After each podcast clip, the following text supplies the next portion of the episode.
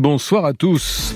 Jordan Bardella dénonce une submersion migratoire en France. Le président du RN s'en prend à l'Europe et à Emmanuel Macron, accusés tous les deux d'être responsables d'un grand effacement de la France. C'était le premier meeting du RN à Marseille en vue des européennes. Les portes du salon de l'agriculture sont en train de se fermer au public. Une édition compliquée, reconnaît ce soir le, président de cette 60e édition, en annonçant d'ailleurs des chiffres de fréquentation en légère baisse. Dans ce journal également, un drame des migrants dans le département du Nord. Une fillette de 7 ans est morte noyée quand son embarcation a chaviré sur un canal en direction de la mer du Nord. Nous reviendrons aussi sur cet accident de bus qui a coûté la vie à une adolescente de 15 ans en Bourgogne sur la 6. Enfin, la nuit dernière a été d'une rare violence contre des bus de l'Olympique de Marseille caillassés depuis un pont sur l'autoroute A7. Le temps de demain, Camille Esnault avec une nouvelle dégradation qui arrivera par la Bretagne. Oui, elle gagnera la France demain après-midi, amenant de la pluie et du vent. Et vos prévisions complètes dans une quinzaine de minutes. Le premier meeting de Jordan Bardella en vue des européennes a donc fait le plein aujourd'hui à Marseille. Au moins 6000 personnes à la Maison de l'Europe, c'est à deux pas du Vélodrome, et un numéro de duettiste plutôt réussi entre Marine Le Pen et le président du Rassemblement national, à elle la présidentielle en France et à lui les élections européennes de juin prochain. Bonsoir Laurence Perron. Bonsoir. Envoyé spécial à Marseille avec une volonté commune aux deux leaders, le souhait de rajeunir l'auditoire du Rassemblement national. Et oui, une ambiance de rêve partie à la grande motte, beaucoup de jeunes en cravaté aussi. On sent que le Paris Jeune CSP+, est en passe d'être gagné. Marine Le Pen, discours très présidentiel où Emmanuel Macron est décrit comme le fossoyeur de l'influence française.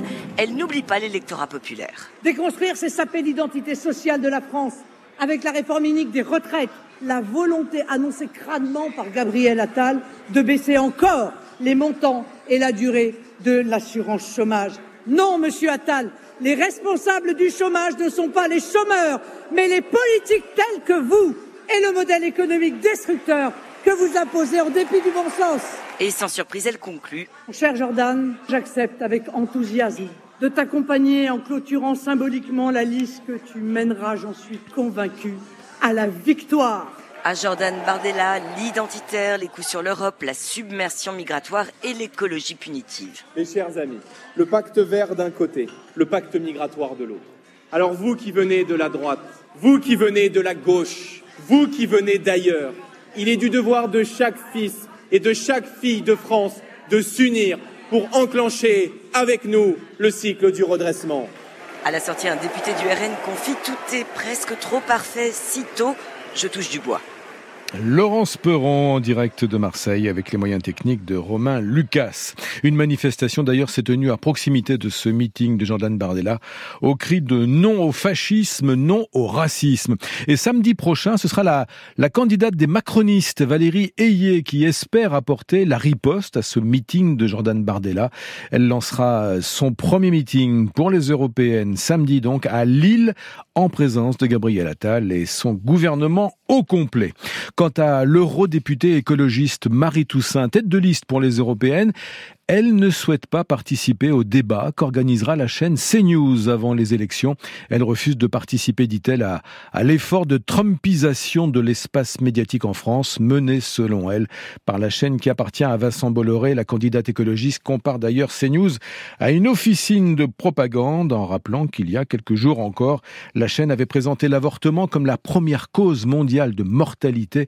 Les journalistes de CNews avaient dû ensuite présenter leurs excuses aux téléspectateurs spectateurs le patron de la FNSEA envisage de nouvelles actions sur le terrain alors que le salon de l'agriculture referme ses portes depuis 10 minutes.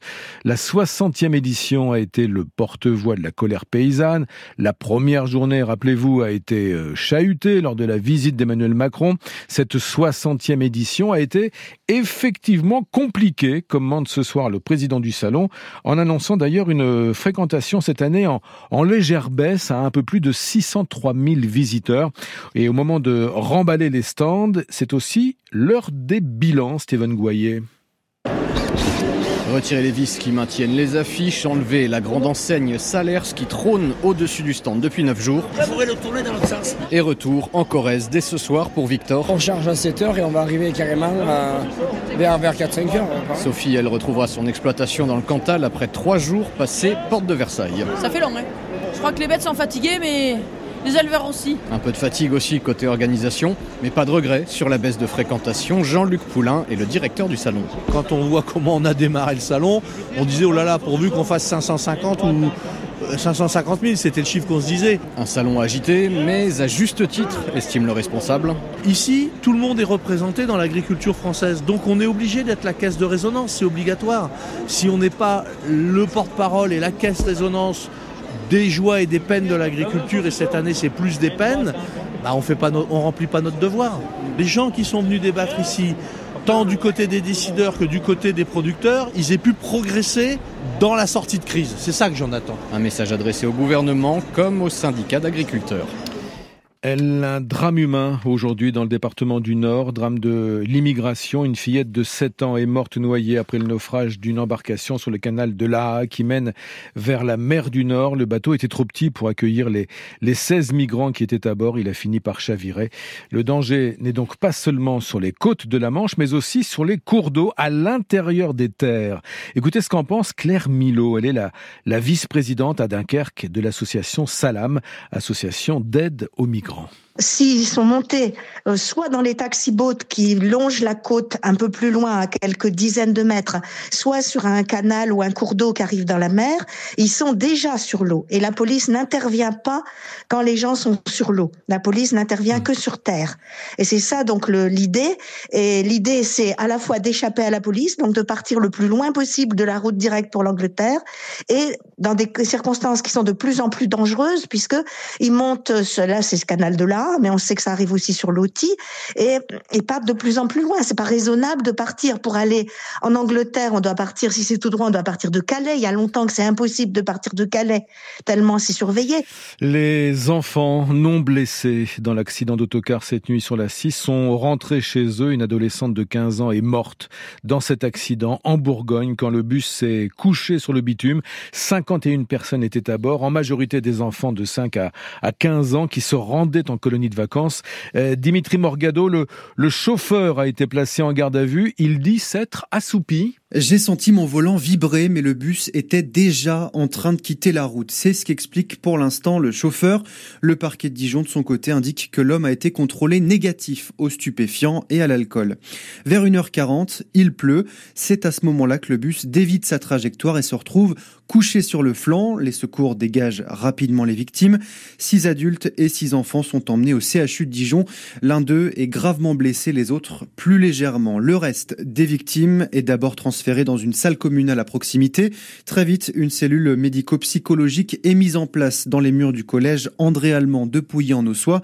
Les familles sont alertées, elles prennent la route. Toute la journée, elles sont venues au compte-gouttes récupérer leurs enfants.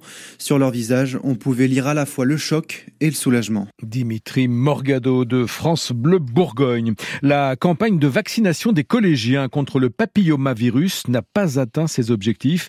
L'opération lancée en octobre dernier concerne les volontaires parmi les élèves de 5e avec l'accord de leurs parents. Or, seul un peu plus d'un élève sur 10 a reçu sa première dose de vaccin. Le ministre délégué chargé de la santé et de la prévention, Frédéric Valtou, l'a d'ailleurs reconnu aujourd'hui. Il faudra relancer la campagne.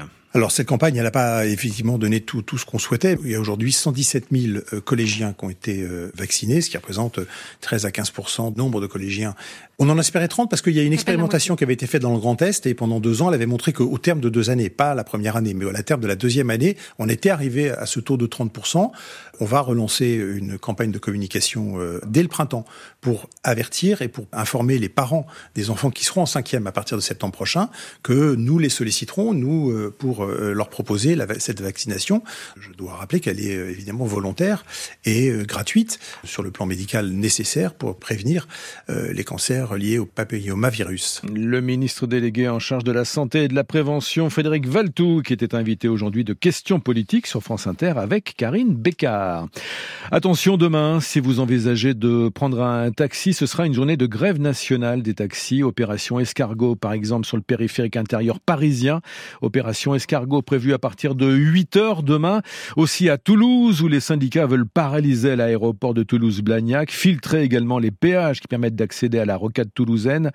À Bordeaux encore, les taxis convergeront demain vers l'aéroport de Bordeaux-Mérignac. Des négociations depuis ce matin au Caire pour se mettre d'accord sur une éventuelle trêve entre Israël et le Hamas. Et en vue, il y a une pause des combats durant six semaines, la libération de 42 otages détenus à Gaza en échange de Palestiniens emprisonnés par Israël. Bonsoir Michel Paul.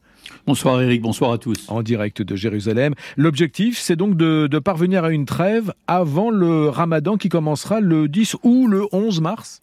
Oui, mais à ce stade, en Israël, on parle de l'impasse des négociations du Caire sur un nouvel accord pour une trêve et un échange otages prisonniers. D'après les Israéliens, le Hamas refuse de donner la liste des otages qu'il détient et qui sont toujours en vie. L'organisation palestinienne ne précise pas non plus si elle accepte le principe d'un échange de prisonniers selon une clé d'un otage pour dix détenus palestiniens en moyenne. C'est le paramètre proposé par Israël. Alors, dans ces conditions, indique une source politique israélienne, pas de raison d'envoyer une équipe de négociateurs au Caire. De son côté, Israël ne répond pas non plus aux demandes du Hamas, notamment le retour des Gazaouis vers le nord de l'enclave palestinienne et une augmentation massive de l'assistance humanitaire, produits alimentaires, médicaments et aussi carburant. Les pourparlers sont donc au point mort, à ce stade en tout cas, mais curieusement, Eric, en Israël, on se déclare malgré tout relativement optimiste pour un accord d'ici le début du ramadan dans une semaine. L'optimisme, malgré tout. Michel Paul était en direct de Jérusalem. Vladimir Poutine cherche à déstabiliser l'Allemagne. L'accusation est portée par le ministre allemand de la Défense au lendemain de la diffusion par la Russie de conversations soi-disant confidentielles entre officiers allemands concernant d'éventuelles livraisons d'armes allemandes à l'Ukraine. Retour en France avec ces huit bus de supporters de l'OM qui sont tombés dans un guet-apens la nuit dernière à Saint-Étienne.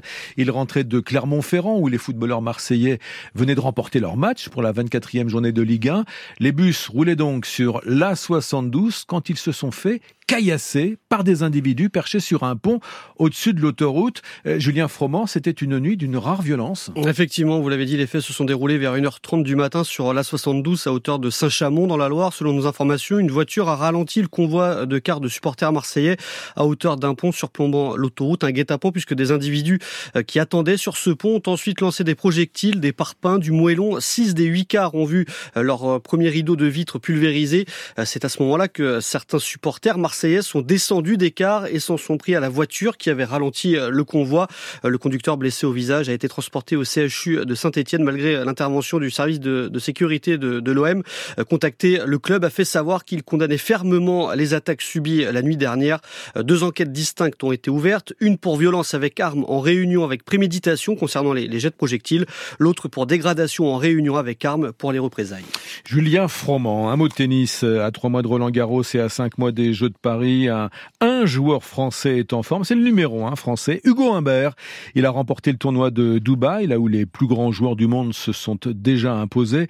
Eh bien, le Messin, actuellement 18e mondial, est assuré demain d'intégrer pour la première fois le top 15 mondial. Fabrice Abgral, Hugo Humbert a la faculté de ne jamais rater les grands rendez-vous. Depuis 2020, il n'a pas perdu une finale. Hugo Humbert en a disputé 6 pour autant de titres, dont deux cette année en moins d'un mois, à Marseille et hier à Dubaï, où le Messin a battu coup sur coup mon fils, Murray, deux joueurs du top 10, Hubert Urkacz, le huitième mondial, et Daniil Medvedev, le numéro 4, avant de dominer en finale Alexander Bublik. Un parcours sans faute qui va lui permettre d'atteindre demain la 14e place mondiale, le meilleur classement de sa carrière. À 25 ans, Hugo Humbert vit une période faste, il est en pleine confiance, et quand il joue pour un titre, ou quand il affronte un joueur mieux classé que lui, de surcroît membre du top 10. Hugo Humbert a cette faculté d'élever son niveau de jeu sans jamais paniquer et sans jamais donner l'impression de surjouer. Il produit un tennis généreux et audacieux tout en maîtrise et d'une incroyable solidité. Prochaine étape mercredi avec le Masters 1000 d'Indian Wells où il n'a jamais dépassé le troisième tour. Un tournoi à l'issue duquel Hugo Humbert pourrait se rapprocher encore un peu plus du top 10, un niveau qu'aucun Français n'a plus intégré depuis que Gaël Monfils l'a quitté le 12 octobre 2020. Le numéro 1 français Hugo Humbert deviendra donc demain le 14e mondial. Le temps. La météo avec Euromaster. Toujours là pour entretenir les véhicules des pros et des particuliers. Véhicules électriques, hybrides ou thermiques. Devis et rendez-vous en ligne tout simplement sur euromaster.fr. Bonsoir Camille Esnault. Bonsoir Eric, bonsoir à tous. Demain, la pluie va remplacer la neige. Oui, la perturbation quitte le pays par l'est avec quelques pluies faibles le matin de l'Alsace-Lorraine vers Rhône-Alpes et une nouvelle perturbation qui rentrera lentement en cours de journée par la Bretagne, amenant un vent puissant 70 à 80 km heure sur les côtes bretonnes. Du vent aussi au sud avec le Mistral et la Tramontane qui soufflent toujours de 60 à 70 km heure le matin avant de s'affaiblir dans l'après-midi. De la Nouvelle-Aquitaine et de l'Occitanie jusqu'aux Hauts-de-France, le soleil va s'installer. En Corse, le temps restera par contre variable avec des averses toujours. En soirée, les pluies gagneront tout l'ouest du pays avec quelques chutes de neige encore attendues sur l'ouest des Pyrénées, des 800 à 900 mètres. Les températures continuent de baisser. Elles passent dans le négatif demain matin, moins 3 à Guéret, moins 2 à Aurillac, moins 1 à Rouen, 0 à Périgueux, 3 à Saint-Étienne, 4 à Épinal, 5 à 8 autour de la Méditerranée et les maximales dans l'après-midi atteindront 8 à 13 degrés 13 à 17 au sud. C'était les prévisions de Camille Esnault.